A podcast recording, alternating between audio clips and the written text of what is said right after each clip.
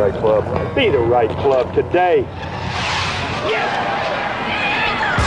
Johnny, that's better than most. How about him? That is better than most. Better than most.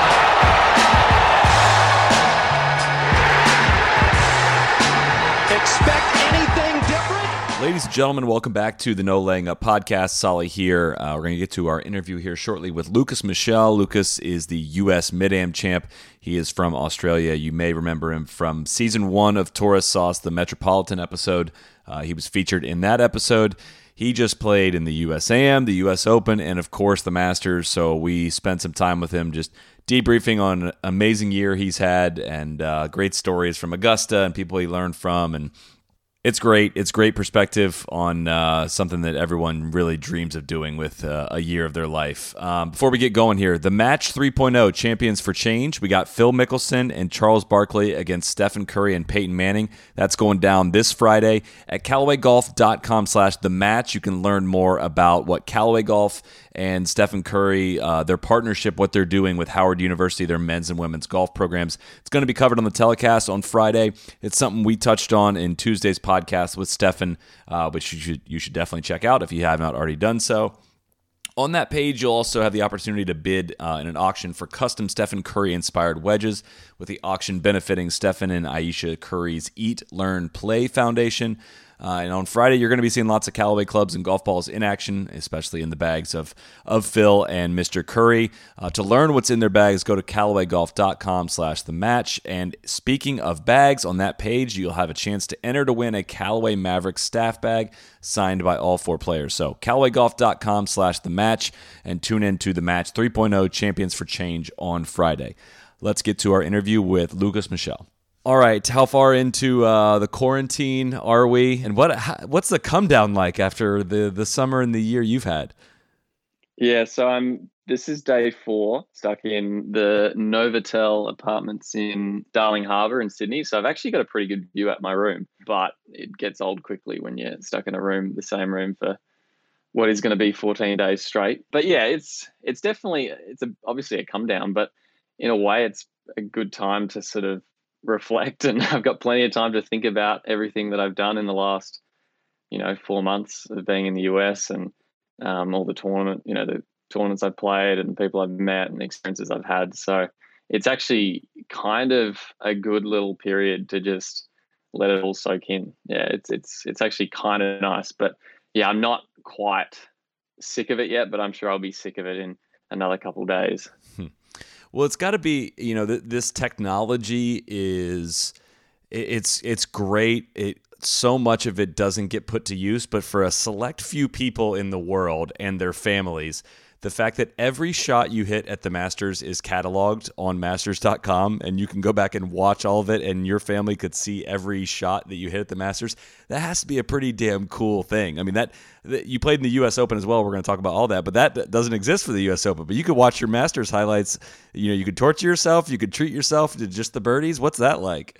Yeah, I've I've gone back and watched both rounds like from start to finish. It's it's really cool. I mean, I can I can see stuff in my swing as well that are like oh yeah I, like my takeaway is the main thing I'm working on at the moment. My takeaway gets a little bit on the inside, and I get I'm watching myself and I know oh, that shot I forgot about it, and then I hit a bad shot. So it's like really cool to review things and get that sort of feedback from like a golf perspective as well, just understanding what I'm doing with my golfing. But yeah, obviously for my family as well. I mean, they they were stuck in Australia. There was really no way for them to go. Um, as a player, you're allowed to take one other person. Uh, either like a significant other or parent. So I thought about trying to get my mum over, but it's just, you know, it's so far to go. And she would have had to get a travel exemption even to leave Australia. And then she would have been in the same boat as me trying to get home. Probably going to have to fork out, you know, a few dollars just to get home. So um, the experience that they got from that website and, and the app, I mean, I mean that's hard to beat. What what they're able to do there. I mean, Augusta National, they're pretty damn good. Whenever they put their mind to something, they they can just do it better than anyone. Hmm. Uh, your situation, I find, is is very unique, and we're going to get into kind of your golf background and you know your plans going forward. And you and I don't know each other very well. We were, you know, you were in Tourist Sauce season one, if people don't remember that, but we didn't even get to play together that day. But I think this was as close as I've ever felt to just like a buddy of mine playing in the Masters, like something yeah. that you know was just so. I remember following your mid am match, just like knowing that that was the light at the end of the tunnel for me. And uh, as far as like he's going to play in the Masters if he wins this, like holy shit, he's going to play in the Masters, and you did. So like, what, what, how, how do you go about playing like a round of golf like that final match, knowing what is all is on the line for winning it? Are you able to? like focus on winning the mid am and not think about the exemptions, or did that creep in at all during that day? What do you remember about that? I know in the lead up to the final, I was really good at sort of blocking it out. I was I had a funny sort of schedule lined up. Like I was looking at turning pro straight after the mid am. Mid am was going to be like my last event as an amateur um, because you know I was 25. I was like, okay, it's time to finally kind of turn pro and give that a shot. And so I had some pro events lined up post mid am that I was looking forward to. So all week I was playing the mid am and I was like, like thinking, uh, how great's turning pro going to be and playing those pro events. So I kind of had this win win scenario set up in my mind because I kept winning matches in the mid am, that was great. And maybe I'd, you know, get closer to winning the tournament. But also if I got knocked out, I was excited to return home and and and play some pro golf. So it wasn't until I got to the semi final I played Stu Hagestad and was like three up through seven or something like that. And I was like, holy crap, I could actually win this and win them and, and be playing in the Masters in, you know, a few months' time. So yeah, it wasn't until the it was the semi final that, that the realization hit me, and then obviously that evening going to the final, um, you know, your mind starts wandering and you start thinking about the consequences of the the next day's play. And I really had to try and settle myself and not think about it. Luckily, I was staying with some some good people that were friends of friends that um, put me up for the week, and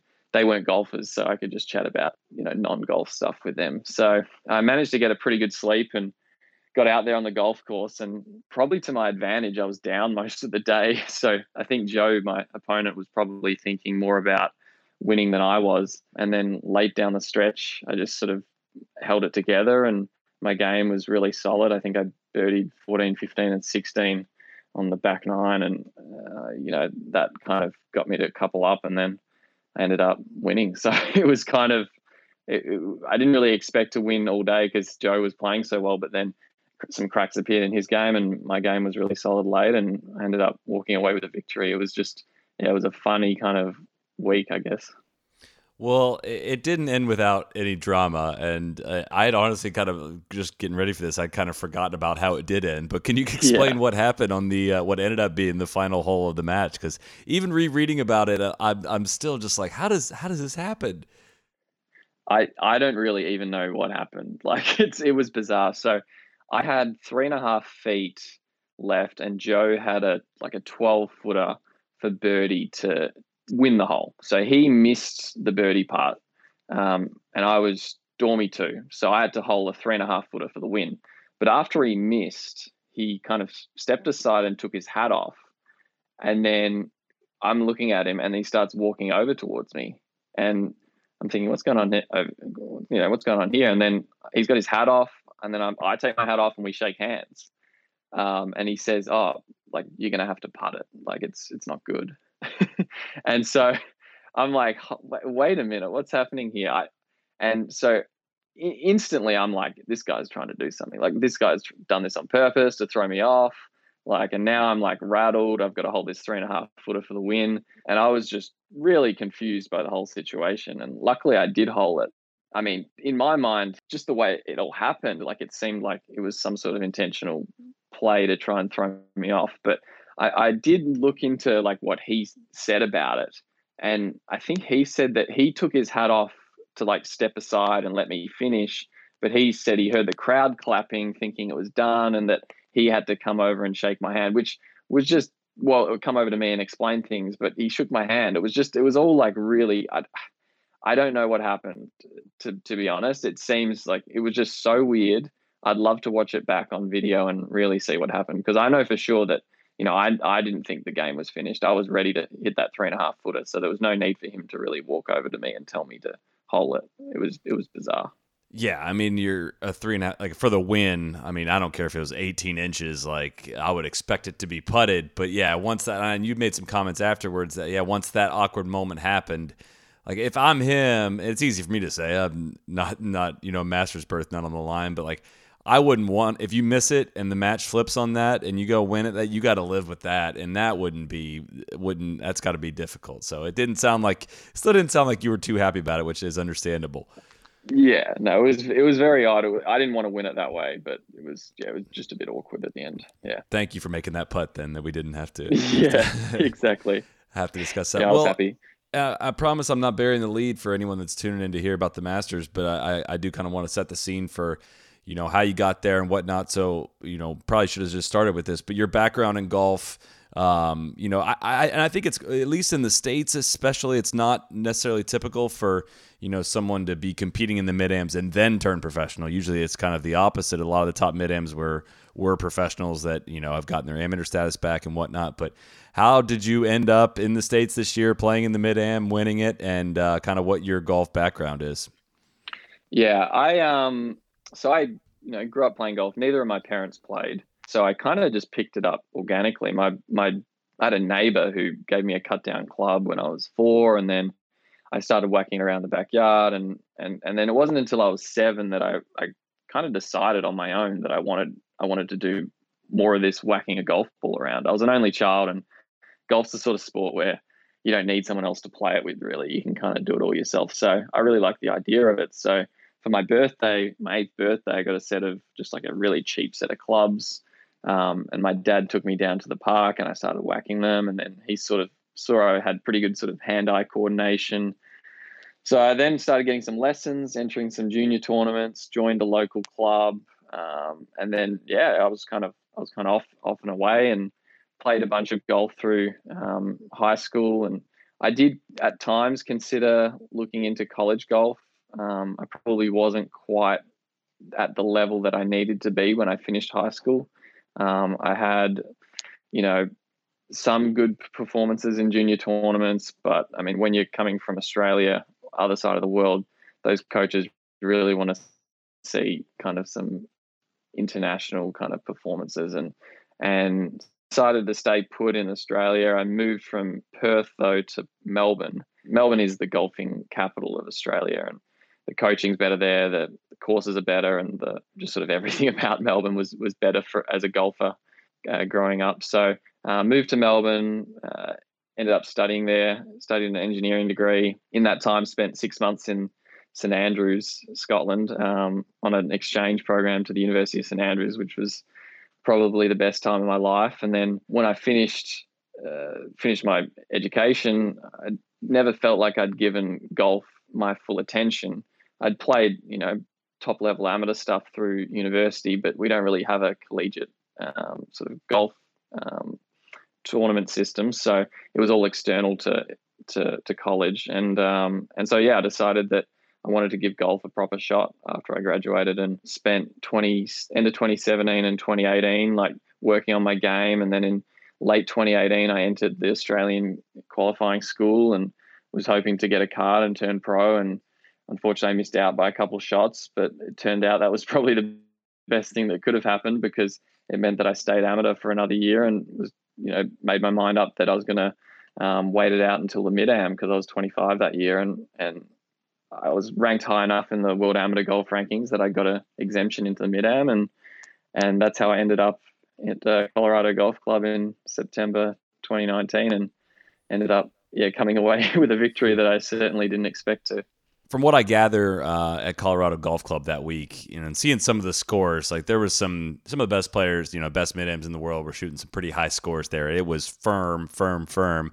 And I thought back to as I'm watching these results come in and watching you kind of climb up the leaderboard, I'm like, man, that day we spent with you at Metropolitan was about as firm as I've ever seen a golf course. So it's not hard to connect the two dots of just like your experience competing on firm, you know, firm golf courses and how that played out for you yeah, if there was a course setup that favored me, it was that week. It was so firm and fast.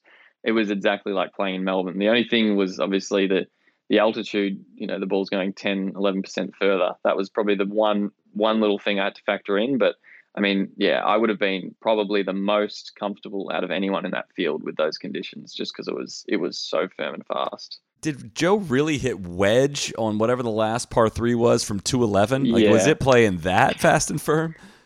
Yeah, I hit a nine iron, Oh. um, and but there was a there was a hole. I think it was the fifth.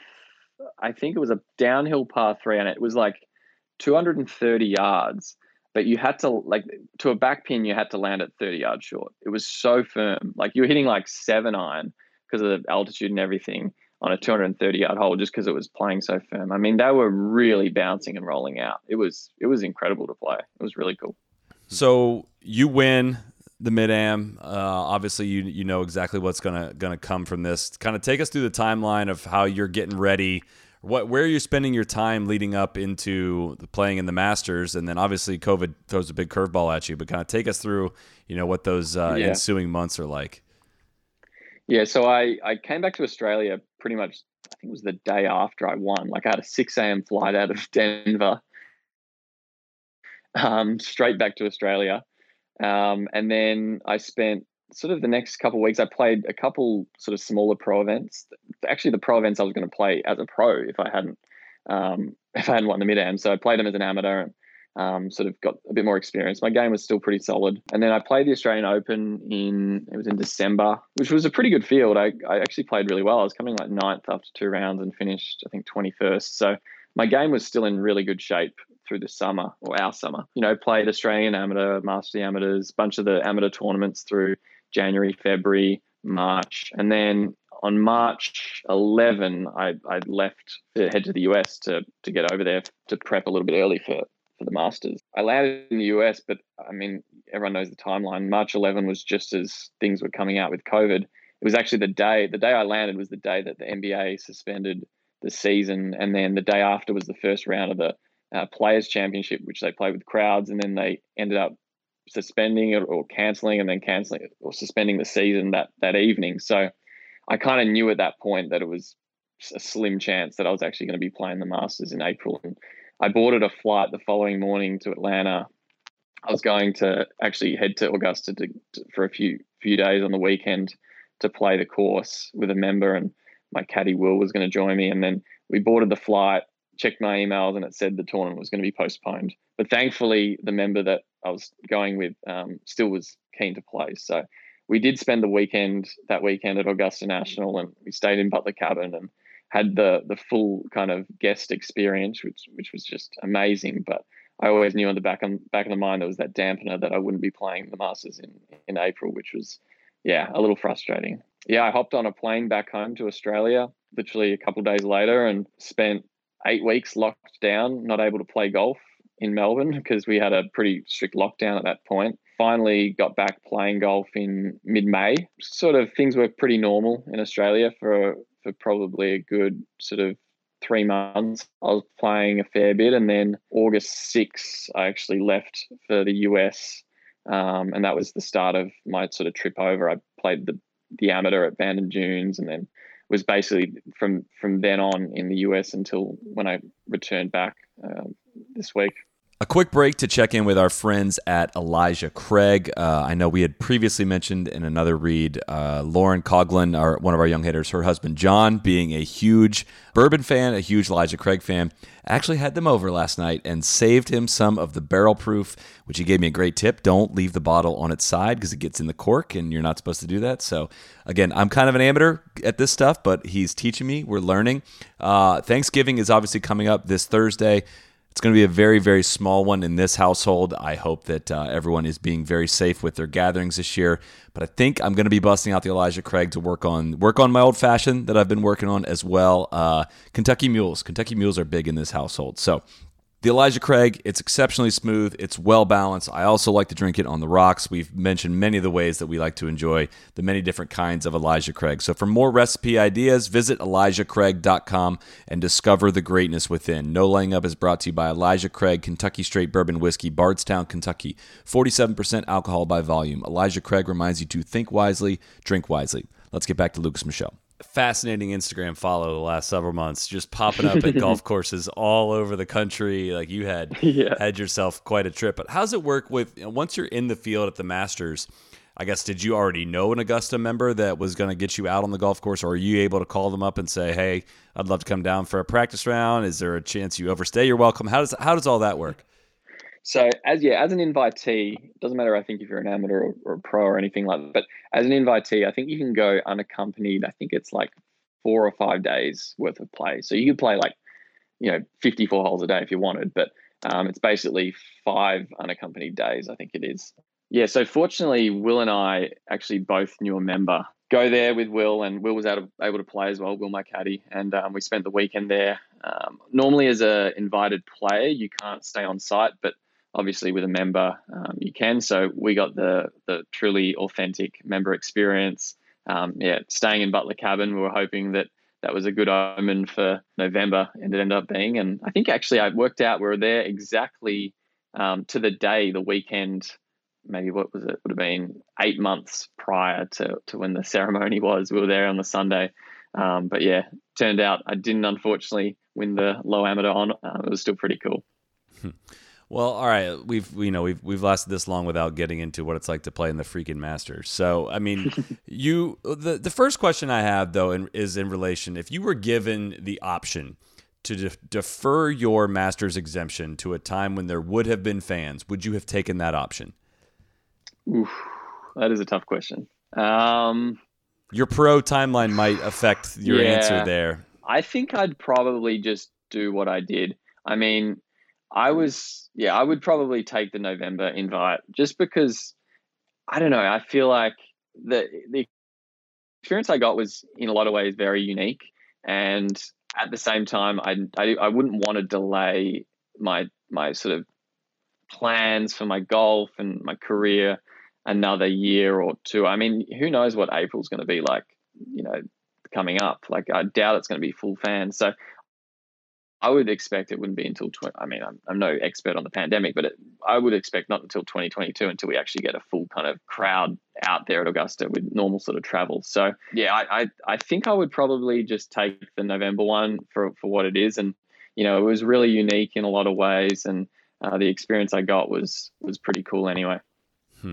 Yeah, that's why I was just I was I was wondering for the people that it was their first time. I'm sure you were chomping at the bit, you know, having to wait eight months to do it, or however many months it was, seven months to get there. That um, you know, it, it, it, you probably couldn't wait any longer than you did, and uh, yeah, it's not. I was just curious your answer there, so that that that doesn't surprise me really. But what? Uh, so you you had seen the golf course before the week of the tournament, and I know this is a weird one with it being in November, but everyone's always said like you can go hit the shots prior, you can go play the course, but it's nothing like it is during actual tournament week. Did you feel that difference from you know from when you had played it previously to tournament week?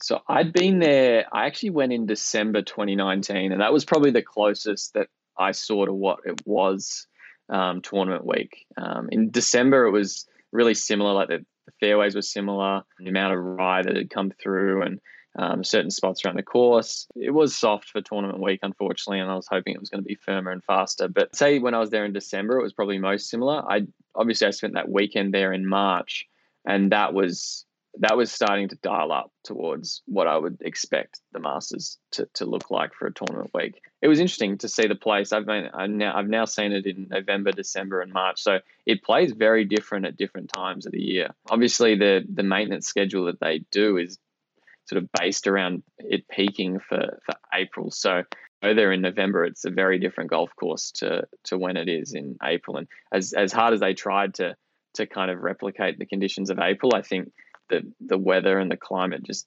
didn't quite allow them to get it how they wanted to, um, which was a little unfortunate. I would have liked to have played a firm and fast Masters, but you know, Next time, I'll take next what time- I can get. yeah, Yeah, you're gonna have to. It's gonna be a little. You're gonna have a different route back to getting there once you turn professional. But uh, let's just make this one not be the last one. But what? What what are some things maybe you learned about Augusta or things you see differently after having competed on the course? And I don't know if it's something that you maybe would have learned in prior trips uh, to the Masters, but I'm just I'm just wondering, uh, you know, when you walk off, do you say like, "Whoa, I didn't wasn't expecting that," or "Wow, that was different," or kind of what your overall reaction was? So in terms of like what I expected to see even prior to playing it ever before, I think the greens, I always thought the greens, and I'd never been to a Masters before, I always thought the greens had a lot of tilt on them. But for me, I, I was surprised at how they were kind of segmented with like a lot of sections. So you got greens like five and 14 and six that have like all these shelves on them, which I, I actually didn't expect them to be like that. I mean, I've played a lot of Alister Mackenzie courses in Australia, and none of them are really like that. But I guess Mackenzie didn't spend that much time in Australia actually building the golf courses he did. Whereas you look at the courses he, he's done in America, like Pasatiempo and Augusta National, and those ones tend to have more of that character. So in terms of like the green complexes, that was probably the most surprising part because I did think you know the courses of the sandbelt would prepare me a little better for for how they were, but they were a little different to what I expected. In terms of how it played, I think overall, whenever I was there, it always played a little softer than I expected. But I think because I never really got to play it when it was firm. You know, you watch it on TV and it always looks, you know, most years it looks fairly firm and fast. But um, yeah, unfortunately, I never got that opportunity to play it when it was really kind of uh, sort of baking out and playing playing a little firmer. Everyone talks about the elevation change and you know it's a very hilly golf course and you know metropolitan where i play it's it's almost dead flat. So that's something that i had to go in, in australia and try and go find some golf courses that had had some more hills to prepare for. So um, that was the advantage of going in december when i when i did that i could kind of see the course early and it gave me two or three months to actually prepare for for what i saw. Everyone watches it on tv every year and they feel like they know the course pretty well and it didn't surprise me a crazy amount. Um, the the thing that I found was actually a big advantage for me playing it the first time. I putted it quite well and I read the greens really well, but I was just using Aimpoint Express, which is reading it with my feet. And I felt like I had a really good gauge on which way they were breaking because I think a lot of the time the difficulty with reading those greens is like the optical illusions that you get when you've got greens that are built into sort of pretty broad slopes. It's really hard to read them sort of against slopes. But um, when you're just reading with your feet, kind of gravity doesn't really lie. So that was actually a big advantage. Um, and yeah, I felt like I actually putted it pretty well. It just it's a shame I didn't hit the ball a bit better. Hmm. It seems like you know. Uh, at least I've obviously I've never played Augusta, but in the two practice rounds that I've walked, you know, of course everyone talks about the elevation change, all that, but the part that always stuck out to me, or as somebody was obviously picturing hitting these shots as I'm walking, I'm like, man, uh, the lies, the uneven lies, and the awkwardness of the shots down 10, the shot into 13, the shot on 9. I don't you could probably list a bunch more, but did that play much of a factor in terms of how difficult, you know, a lot of these guys make these shots look easy, but doing it from those lies is very very different. It's tough. Yeah, I I hit it I actually hit the fairway like on 15. I mean, I I, I missed so many fairways, so when I hit a fairway, I was actually like surprised I hit the fairway on 15 and I hit it down like the middle, pretty much just down the right side of the middle. And there's these like little mounds in the fairway that are like maybe 220 yards out from the green. So exactly where you hit your driver to. And I put it like on the back side of this little mound. And I was looking at that shot into the green and I was like, holy crap, this is so much harder than it, it probably looks on TV just because there's this like little subtle mound. I've got a three iron in my hand that I'm trying to like cut up to the to the pin and make sure it doesn't sort of double cross and go left into the long water left. I mean, yeah, there's a lot of a lot of little slopes. I mean, that's not even one of the broader fairways. You know, you go to 13 or you know nine or two, and there's you can get some seriously sloped lies. But just even like a little, a little, just a you know, a little mound like that can have such an effect on how how how precise a, a good player can be on their approach shots. So yeah, that was that was definitely something that I noticed. Well, and 15, man, that one standing up on top of that hill. I know on TV it doesn't look like an island green, but you stand in that fairway. That that does that does it not look like an island green? Yeah, I mean, obviously, like for a right-hander, the the pull shot always goes a little longer, and so you've got that water on the 16th that creeps in on the left of the green, and then obviously you cut one up too much, and you can you can miss it short as well. It's kind of like it's like a longer version of 12 in a way. Like 12, you know, it always it's one of the hardest greens to hit just because your pulls go long and you hit it into the long left area, and then your pushes go short and go in the water. So it's kind of the same kind of strategy as as as the approach shot into into 12. It's just a little bit longer. What's the shot on 12 like? Uh, you know, I, I, I maybe want to hit that shot more than any shot in the world. I'm sure a lot of the listeners are the same way. But what's it like to you know hit a shot under pressure, especially on that hole? It's tough. I mean, I almost hit it into the. I mean, it actually landed in the trees behind the green, and thankfully, thankfully ran ran back down the hill and kind of into into that little chipping area. But um, it's tough. Yeah, for a right-hander, like I said, it's tough. Like it, it really suits a left-hander's shape. I actually tried to hit a draw because when I was fading the ball, I was really struggling with a short right miss, and obviously that's not what you want on that hole. So I was just trying to hit a low draw, trappy draw into that green with like a nine iron, but you know, missing it long left. I mean, I made up. I actually made birdie in, in round one from long left. I chipped it in, um, and then par in round two. It ended up being a fairly easy place to get up and down from. But yeah, certainly it's uh, it's a nerve wracking shot to have to play. I, I, do wish I was a left hander playing that golf hole. Did you? I mean, did you have any welcome to the Masters moments? Like, you know, it's hard to picture this without the fans, right? But any kind of moments where you're kind of, you know, I don't want to say shitting yourself, but kind of like, holy crap, I'm about to compete in the Masters, or you know, any anything like that. Yeah, without the fans, it definitely it wasn't as it didn't feel as real as as like a proper, you know, major golf tournament. I was I was talking to someone else before, and I was saying that I actually felt like with the um, the most nervous I got all week was waiting for my negative COVID test result oh. because oh. that was obviously the point where I knew I was either playing or not, and waiting that hour or so for it to process was actually probably the most nervous I got all week.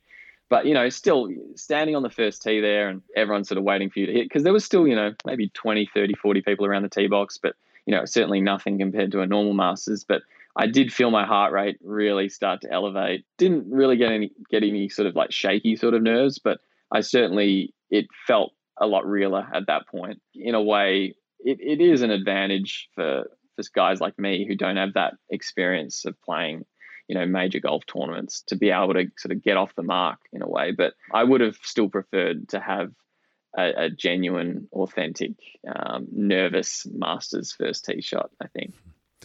Did you seek anyone out for practice rounds, or who did you uh, who did you play practice rounds with, if anyone?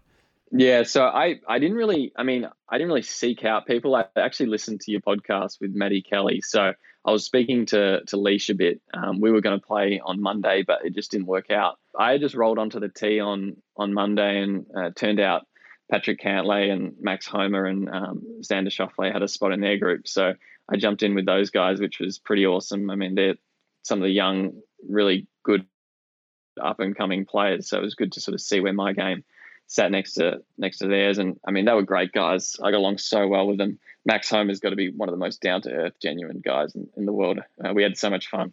And Xander's awesome, such a good player. And and I'd played with Patrick before at the US Open, so we had sort of things to catch up on. It was such a cool experience playing with those guys. And you kind of see that they're still human. That's the other thing. Like they still hit bad shots. I remember seeing Xander just block one off the second second tee into the right trees and thinking, you know, that sort of wouldn't expect that sort of shot from him. And actually, Will, my caddy, was like telling all his buddies back home, no, don't bet on, don't bet on Xander. You know, he's, he's playing no good. And then he ends up shooting five under in the first round, and he was copying it from all his mates. So that was pretty funny. Um, but yeah, it was it was just like a really cool um, experience playing with those guys. Um, Xander and and uh, Patrick dropped out after nine, so it was just myself and Max Homa on the on the back nine together, and it was Max's first experience as well at the Masters. He he didn't even have any practice rounds prior to that, so walking around with him and seeing him go through all the you know emotions of playing Augusta National for the first time was really cool. We were we were both chipping on the back of the fifteenth green. It was actually really funny. Max actually brought this story up in another podcast of his, but um, we, were, we were chipping at the back of the the 15th green. I was playing this little chip shot, and I, I couldn't believe how firm the little sort of approach area was behind that green. I was able to bump through like a lob wedge really well. And I said to Max, I was like, oh, look at this. Look how well this bumps through. And then um, he went and attempted the shot and it just stuck. It just like literally just stuck and bounced backwards. And he was like, oh, come on, Lukas, you don't need to put me off now. like, and I told him, I was like, well, I'm not playing for money. So I'm just here for fun. but he liked that. So that was, that was a good little we had we had just a good little fun time on that little back nine holes together. It was good. If you're out there with you know some of the best players in the world like that, are you able to still be preparing for the tournament, or are you now playing golf with those guys and like kind of stressing a little bit about how you're playing? Do you you see what I'm getting at? Yeah, no, I was I I, I went fourth off in that group off the first tee, and that was that was a nerve wracking tee shot. Actually, that was probably as nerve wracking as the first tee shot on round one, um, because you've just watched like three guys that are all in the top, you know, well, a couple of them in the top sort of 30 in the world, you know, bomb one down the middle, and then you're just this hack mid am trying to trying to just make up the field and um, just squeeze one out. So uh, yeah, that was probably the most nervous I was prior to maybe the first tee shot and outside of the COVID test as well. Yeah, I was it was definitely trying to just not embarrass myself in in front of those guys. What was it like playing with Larry Mize? I mean, he had a you know he had a great a great day one, you know, especially. But yeah, what what, what did you learn from him playing, and what was like playing with him? It was really cool. I mean, he hits it dead straight. He doesn't miss a fairway. He actually he reminds me so much of how Mike Clayton plays golf. I play golf with Mike Clayton all the time, and it's like it was like I was just playing with Mike again. You know, dead straight, 250 down the middle. You know, nothing nothing more. You know, miss hits one, and you know, you know not doesn't look too happy about it, and it's like left edge of fairway. It was it, it's actually quite similar to I guess how the top women play as well. I mean, they you know when they miss a shot, it's like on one side of the fairway, it's not in the rough. So yeah, it was kind of like playing with like Suo as well. Um, yeah, it was it was seriously impressive, and and he had a great day that first round. Obviously, I mean, he didn't miss a shot, hitting woods into most of the long par fours, and then putting great. I mean, it was it was really cool, and he's a really nice guy. We had a little joke um, about the, you know, Greg Norman in uh, 1987 when he when he chipped in on Greg to win the Masters. One of my buddies from back home, who's not the biggest Greg Norman fan, um, wanted wanted me to thank him for uh, for, for, what he's done. he actually said thank him for what he did for golf in Australia, which I'm not sure was accurate because Greg winning the Masters would have been a great thing. But um, but yeah, he wasn't the biggest Greg fan, so Larry had a laugh about that. did you have any specific goals in mind uh, for the week? I mean, did you put pressure on yourself to make the cut or anything in particular? I mean, if I had a goal, I wanted it to be kind of lofty and and I didn't want it to be some sort of you know make the card or or something like that or not embarrass myself or something like that. I wanted it to be you know a fairly lofty goal. So the one I wanted to set myself was an invite back, which is top 12, which is, you know, fairly lofty for a player of my caliber. But um, I didn't think it was like completely ridiculous either. And I felt like my form was decent coming in. So I, I definitely pegged that as my goal. And obviously I fell quite a bit short. But um, but yeah, I, I really just wanted that invite back to to play maybe a more authentic Masters in April, you know, with some friends and family around. But unfortunately didn't didn't achieve that. But I suppose in a way also didn't really completely embarrass myself, which was which was good as well. I just you know would have liked to have played a little bit better. And and this is where I don't want you to be shy about this. If if I ask this, you know, minus nine was T10, which was what top twelve. Everyone that finished minus nine or better got uh, the invite back after seeing the golf course, knowing your game do you think it was possible that you could have in, in, in, the right circumstances without like without it being completely ridiculous you know holding out from fairways whatnot you think you could shoot that over four days in that golf course? Yeah i think so. I mean yeah. i i told myself at the beginning of the week like two under each day is very doable. So i mean with how i played i hit hit my driver so poorly in round one and hit my irons so poorly all week. I mean there was easily I easily could have shot a couple under every day if I just had a solid ball striking performance. Really, that's all I needed. You know, maybe three under one of the days as well. But you know, that would have got me to minus nine, and that would have been in the in the spot there. So um, yeah, that was sort of the the takeaway was that my game, you know, even though I missed the cut by six, I still didn't feel like my game was actually that far away. It's just getting my ball striking a hell of a lot better because my short game's good enough, and that's what I saw. It's just hitting the ball um, in a way that you know just a bit more consistent. Because yeah, I just was very disappointed with how I struck it. Do you, in the same vein though, do you see minus twenty on that golf course over four days? Yeah, that's that's a little harder to see. Certainly for myself. Well, I mean, not. I'm you, not even saying for you. Just like, do you even understand? I, I kind of can because, like, I know. I mean, you see how good that guy is at golf. Yeah. I mean, I mean, he's so good at golf. So, like, for a guy like him, I mean, obviously he played great and he won by five in, in the strongest field in golf, one of them.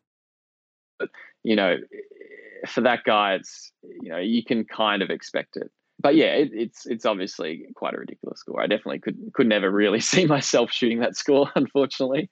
Um, but yeah, DJ on the other hand, I mean, I wouldn't put much past him. Did you do the uh, typical one night in the crow's nest? Well, unfortunately, due to COVID, they I, they as soon as I asked that, I've just people. realized, yeah, you couldn't do it. As Yeah. soon as I asked that, yeah. Well, well, you couldn't do multiple people in the crow's nest at once, but I still got to stay. I got to stay Sunday night, and no one had booked in there for Saturday night, so I booked Saturday night as well. So I got to spend two nights in there, which I think was more than anyone else, any of the other amateurs, which was really cool. Um, you know, they they send you a little menu and you order from the it's like room service. They come up with a little you know tray of food from the kitchen, and yeah, it was it was really cool. Masters films are on the TV, so you can just watch whatever one you want to watch. It was yeah, it was a really cool little experience up there, and you can really feel the history of the place. I slept under a photo of Ben Crenshaw, and um, you know, all the photos on the wall are great of all the amateurs that have competed up there, and and then and gone on to win Masters. It's pretty cool. I recently got married, and I remember thinking during the, the reception, thinking like, if I could just pause a moment in my life, you know, I just wanted this moment to go slower than it is. It go and it ends up going even faster. I'm, I'm sure you probably felt the Mm. same kind of rush of just like the time passes just like it's any other day, and even if it's, if it's the most anticipated moment or you know you know golf moment of your life, you can't make it slow down in any way. That's got to be such a weird feeling.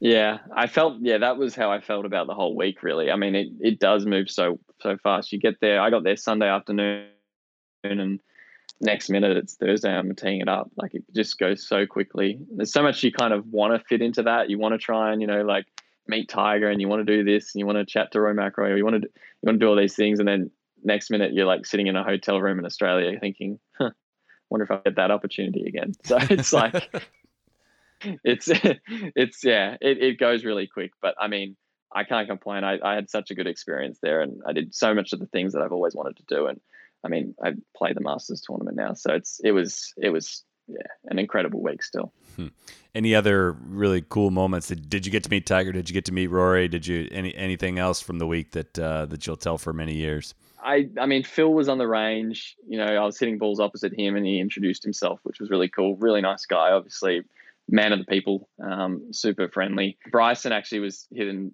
bombs on the range next to me as well, and uh, my caddy, myself, and my coach were just like in awe of watching him. And he came over and had a chat to us and introduced himself, which was cool. But probably the funniest the funniest one was on Saturday. I, I, I headed to the pro shop to pick up a few things for my caddy and my coach. And I'm in there, and obviously, as an amateur, you know, I'm dressed. I'm, I'm not wearing all the sponsors' logos. I'm not wearing like, I don't look like, you know, a pro as much, I suppose. And on top of that, I'm wearing a mask. And so I'm in, I'm in the shop and I'm sort of looking around, but I don't really have any items. And Adam Scott's in there. And I played with Adam Scott at the US Open and, or in, in a practice round. And so um, he knows who I am. And he looks over to me, doesn't recognize me, thinks I'm one of the people working in the shop, one of the like the assistant pros, and starts asking me about the shipping or something or getting getting his items home, and just like looking at me, obviously with a mask on, and I, I started cracking up, and I pulled my I had my um little accreditation badge on, and I just like held it up against his face. he was so embarrassed. he was so apologetic. So we had a good chat after that. It was funny because I told him I was like, "You're not actually the first person who's asked me because I had two of the um uh, two player wives did the exact same thing to me. So I guess I was dressed like I was working in the in the pro shop there. It was pretty funny. Oh, that's great. No, I felt like I just was along for the ride there for uh, for for playing in the Masters. It's it's so cool that that prize is available to mid ams and uh, and that it's honored. And I, I, I, sounds like you had the had the time of your life. But it, I feel like feel bad kind of burying the U.S. Open after all. You know, we're coming fresh off the uh, fresh off the Masters. But I mean, what was that? What was that like? Kind of leading up to that. That's your first major championship that you've ever uh, ever competed in. What was your game like coming in, and how do you how do you go about preparing for a place like Winged Foot?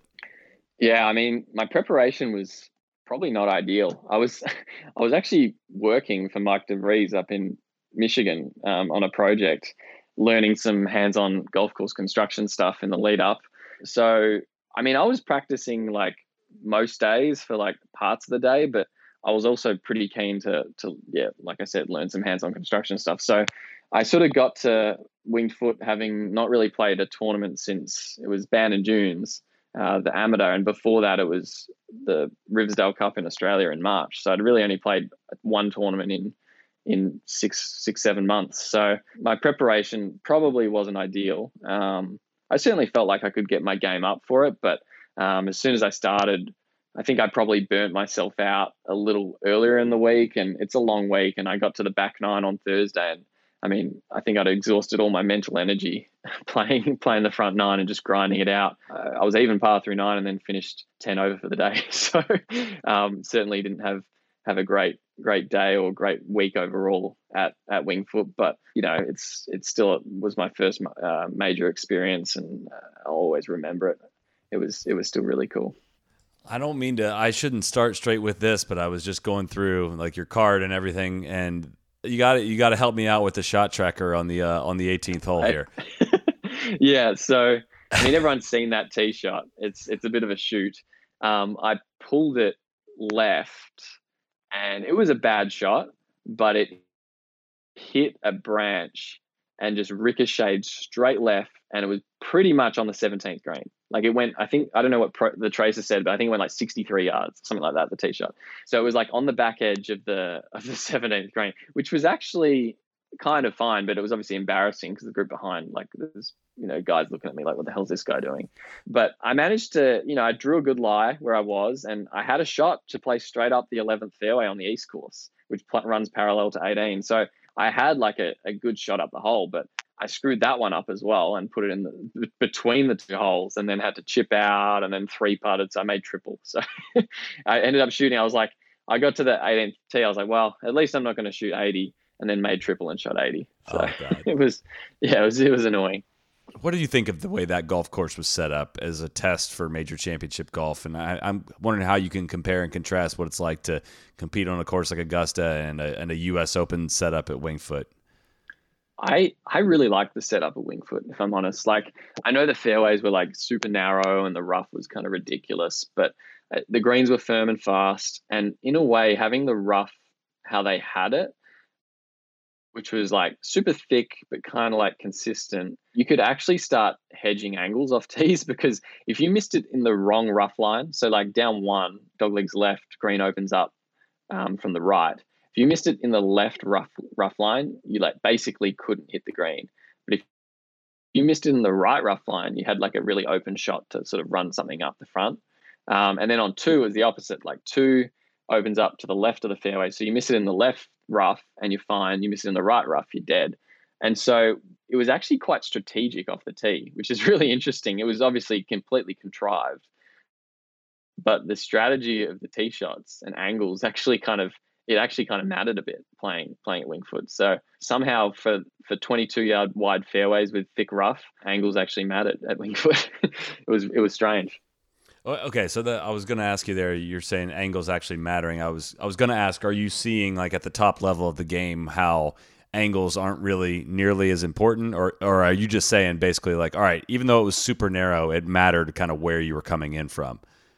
Yeah, I think Winged Foot more than anywhere obviously Australia, Sandbelt, Royal Melbourne, kind of firm and fast. I mean, that's the ideal. But um, Winged Foot more than anywhere I'd played recently, the angle that you were coming in from into that green because you had to be, you know, on the correct rough line or fairway side. It actually it actually kind of made you think about what you were doing off the tee a bit more than most places, which is which is cool in a way. But obviously, yeah, not not probably a an easy easy thing for most golf courses to to uh, aspire to, uh, given the rough was as ridiculous as it was. And I mean, yeah, everyday player couldn't play out of that, but for the best players in the world, it kind of kind of worked to to get people kind of being a little bit more strategic off the tee, which was interesting. But yeah, it wouldn't be how I'd suggest things set up either. how did you end up playing a practice round with Adam Scott? Did you guys have a relationship beforehand, and what was uh, what was it like playing with him? Yeah, so I got in touch with um, an Australian guy, Evin Priest, who he's like a, I think he works for the Associated Press, and he's just an Australian um, reporter, and he he he had a line to Adam Scott, and we were talking. He was talking to me, and I said to Evan whether it'd you know be okay if he put me in touch with Adam, and Adam a couple days later texted me and I actually missed missed the text when it when I got it, and it took me like 14 hours to reply to it, which was funny.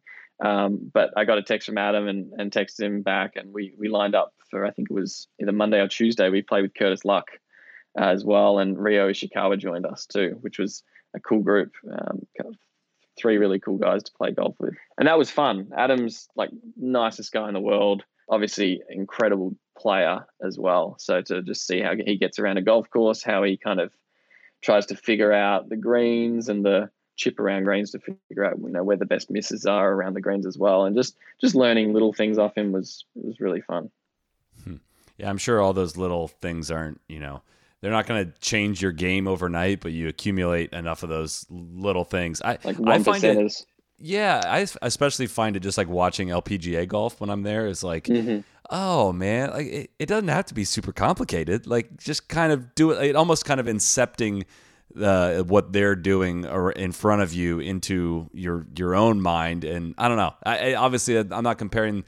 Uh, any, I'm not even playing next to these people. I'm just saying, like, just being around great golf can really have some kind of effect on you. I'm sure you saw so much great golf in the last year that it's hard to even process all the things you saw. Yeah, I've definitely come away with a really good understanding of where my game needs to get better and where my weaknesses are, which is obviously useful feedback for me to to try and get better. Because I mean, there's no better way to learn than from the best players in the world. What would you say those things are? I mean, almost entirely with my long game. Uh, driver, I'm just my dispersion's way too wide, and then iron play as well. I, I I think it's not so much that like I can hit all the shots, but I just just like instead of hitting them like you know nine, eight, seven out of ten, I'll hit them like five out of ten, you know, times through a target or something like that. So I've just got to really dial in how I practice to be more focused on, you know, getting my tightening my dispersions with with all my clubs because it was pretty stark how well they struck the ball compared to how I struck the ball, um, which was yeah, it's just yeah my I think it's obviously a little bit of technique stuff. Obviously, I struggle with left and right misses quite a bit, and so um, there's something to be learnt there in terms of how I manage the club face into impact. But yeah, I think a lot of it will come down to just some more dedicated practice on my long game. Uh, I'm not sure where what the original source of this. It might be one of the cheesy like motivational posters. Like this might be the cheesiest thing you've ever heard, but it's always stuck with me the you know amateurs practice until they get it right and pros practice until they can't get it wrong and like what you said there kind of resonated on that. Like you ha- you have all of the shots but the next level is getting to a point where you're not making a mistake. And that's not that's not a ment I don't necessarily think that's a mental thing. You know what I mean? It's not like there's a mental mistake you can make but even if you know what the right shot is the very best players just aren't going to make that physical mistake nearly as often, even as someone at your level. Is that kind of what you're getting at? Yeah, I think so. And I, I like I look at my technique, and my swing looks really pretty to look at, but there's some stuff in there that I, I don't like. I think I, I listened to um, your podcast actually with um, Mike Lorenzo Vera, and he was talking about the same things. You know, he swings it. You know, he's got a pretty golf swing, but when you really slow it down, there's a lot of stuff that you can pick out. And I mean, I, I see that how much face rotation I come into the ball with. I mean, the, the club is literally rotating so much through the impact zone that how how do I match that up? Like, and limiting how much that rotates will be a big part of me hitting the ball better. Um, and so that's that's like one technique sort of thing that I've been working on. I mean, it's kind of a combination of technique and then just dedicated practice to really dial it in. I think. Well, is it got? It's got to be hard for you to make any kind of technique adjustments leading up into this stretch, right? You weren't going to swing overhaul before playing the U.S. Open and Masters. That's got to be hard to like know the things you need to work on and not be ready to have a full teardown. You know? Yeah, I mean, I did. I had that eight week period in Melbourne where I was locked down and I couldn't play golf. I had a net in the backyard, so I was working pretty hard on some like technical stuff, and that was actually a really good opportunity because I knew I'd have a lot of months to get it kind of bedded in. And so I worked really hard, but I mean, I mean, I'm only 26, but when you've been playing golf as long as I have, there's so much stuff that's just drilled into you to try and make changes. It's so difficult. I mean, Tiger's Tiger was so amazing with what he did, like changing his golf swing as drastically as he did. I mean, I'm not sure if a lot of the time he did he did it for a good reason or if it actually benefited him, but how he was able to change it and change his patterns so much. I mean, that guy is incredible. Mm-hmm. Yeah, that's that's really uh, that's interesting. I want to talk a little bit of Bandon here before we let you go, and then there's a, a one particular uh, golf shot I know I got to ask you about at the end of this as well. But uh, the, Bandon Dunes is not was not I wouldn't say designed to host uh, you know the top amateur uh, event in the U.S., but what what was it like to, to compete on, on those golf courses on Bandon Dunes and Bandon Trails? And had you been out there before? And you know, as a, you're a golf architecture lover, which that might be a separate podcast we would do. What was your experience like out there? I mean, people talk about Augusta National being Disneyland for golfers, but that's probably even closer to it. I mean, it's way more accessible for everyone. Um, it's such a cool place. Playing the tournament there was really cool.